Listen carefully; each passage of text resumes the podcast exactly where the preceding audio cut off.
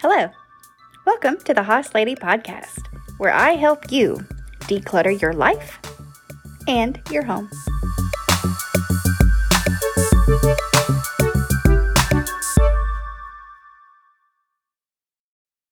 Hi, guys. It's Becky, the Hoss Lady.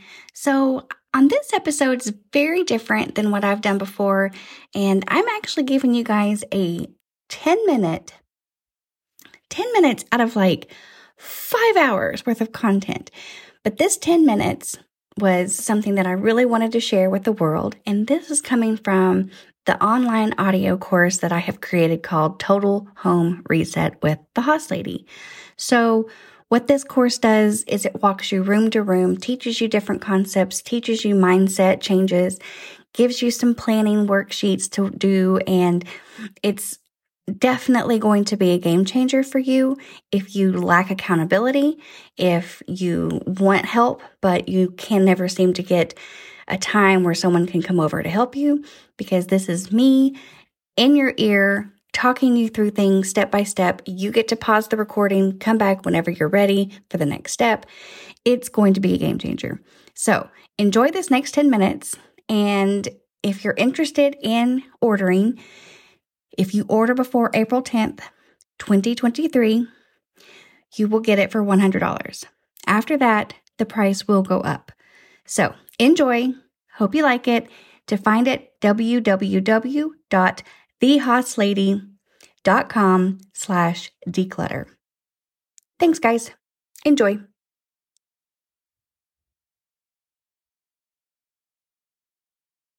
All right. Hello, friend, and welcome back. We are on Module 4 Specialty Rooms. So, this module is a very specific and yet very broad topic.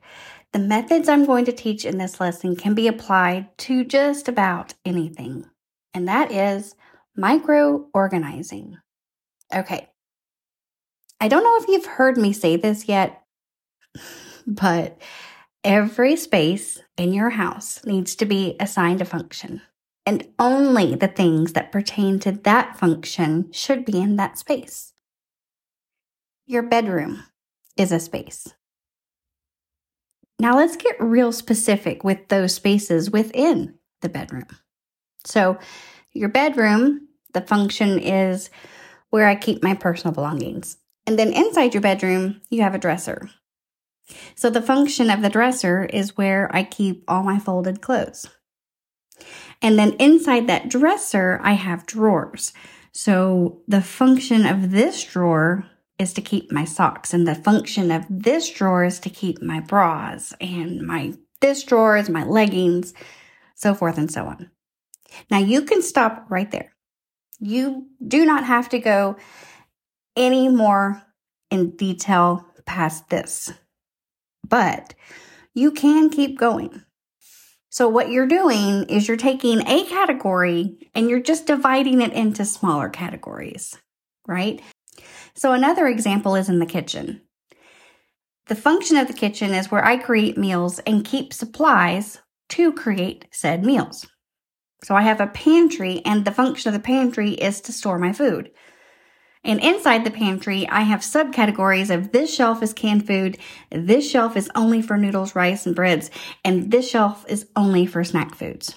Now you can stop right there, or you can take a more micro approach where your canned vegetables are all on one side, your canned fruits are all on the other.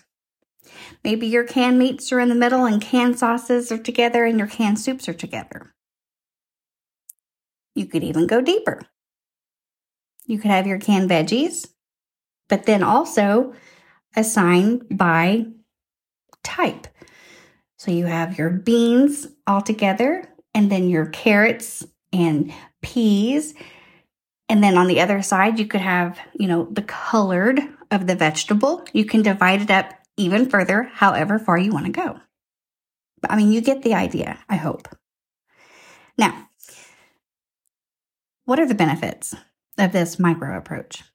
Well, when it takes absolutely all doubt of where something I am 99 times more likely to actually put it away than if there is even the slightest confusion. So, what we have done up to this point is pretty close to micro organizing, but we can certainly go much more micro and really concentrate on the tiniest of things in our house, like the little things like push pins, hair clips. If every space has a function and only the things that pertain to that function can go in that space, we can get so specific that we can take all the guesswork out of tidying up each and every day. And why is that important? Well, the biggest reason is this. Have you ever had something to put away and you just really weren't sure exactly what to do with it? So maybe you take it and you sweep it into the closest drawer, or you open a closet and chuck it in. Maybe you'll think about it another day. Yeah. I think we've all done that before. And next thing you know, you have an entire junk drawer, junk closet, junk attic, junk storage room. You're overwhelmed with the amount of stuff that's collected over time. And then you start Googling how to hire a home organizer. And here we are. no, seriously. I want to teach you this method of organizing to not only get you organized now, but to help you stay that way. Now, I can, I get it. I get it. it this may feel like too much. Like you may be hanging on by just getting things in drawers and you do not have the capacity to go deeper, and that is fine. Totally understand. It's just too many things to do right now. Totally cool. You do not have to do this. You can stop with assigning the drawer function and no need to create microspaces in that drawer. Or maybe, maybe you want to try it in just one area, like your hobby room, craft room, toy room. And then, if you want, you can branch out from there. Okay. You don't have to do your whole house, but maybe there are some areas that it makes more sense. My goal is not to overwhelm you. So think of this as the fundamental step to organizing and consider that everything in your house can be subcategorized in Subway. Okay, so let's think about those very specific rooms in your house that would fall into the long line of micro spaces. For me, it's my home office or my craft closet, a toy room, my tools and hardware. So you already know how to clear out a space and commit to giving it a function, then you reset that space with only the things that pertain to that space, right? And once again, you're going to use those steps in these rooms or spaces.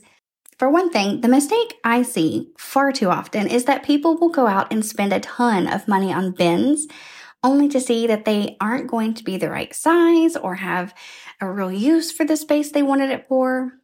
And more often than not, as you've been pulling out things from your house, it's very possible you have found several bins that were being used maybe haphazardly and now they're empty and ready to be given a function. So, before you go out and spend a lot of money on bins, just be cautious of this and lean conservatively by waiting until you have seen what all you have before you go and buy anything, okay? Now, I do keep a stash of tiny bins for these types of projects. I use them as sorting bins. And then once I can see what all I have, I can gauge better with what I'll need to get to put in the places permanently. So, for our purposes today, if you already have some small bins, or maybe you are going to go to the grocery store later and you want to grab some from the Dollar Tree, that's fine. But again, don't make a special trip for this. We do have a few steps to get there before we get to this part. Okay. All right. So take a look at your workbook. I have listed out some rooms in your house that can be micro organized almost organically. In other words, it contains things that have a very obvious category and subcategory. For each of these rooms, you can use your worksheet to plan out every level of category you want. Listen to each of the rooms at your own pace pausing after each space or subcategory, then see if you can implement your plan. Also, another reason I really love the micro organizing process is because you can categorize into broad categories initially and then come back and do the subcategories a little bit at a time. And see, now you've already done your bedroom and your living room, your kitchen, your clothes. If you want to keep going, you can apply these micro organizing techniques to these areas as well. But for now, let's work on some new spaces that we know need attention and where micro organizing is most helpful. Hey guys, thanks so much for listening to the Hoss Lady podcast. I am so happy you took time today to change your life for the better. If you or someone you love really struggles with the daily habit of resetting your home, your struggle is almost over. I am so excited to announce that we are about to launch an online course that is going to help you stop cleaning and start living. To learn more, visit thehosslady.com slash get started to get on my mailing list. You don't want to miss this. Until next time, let's get to it.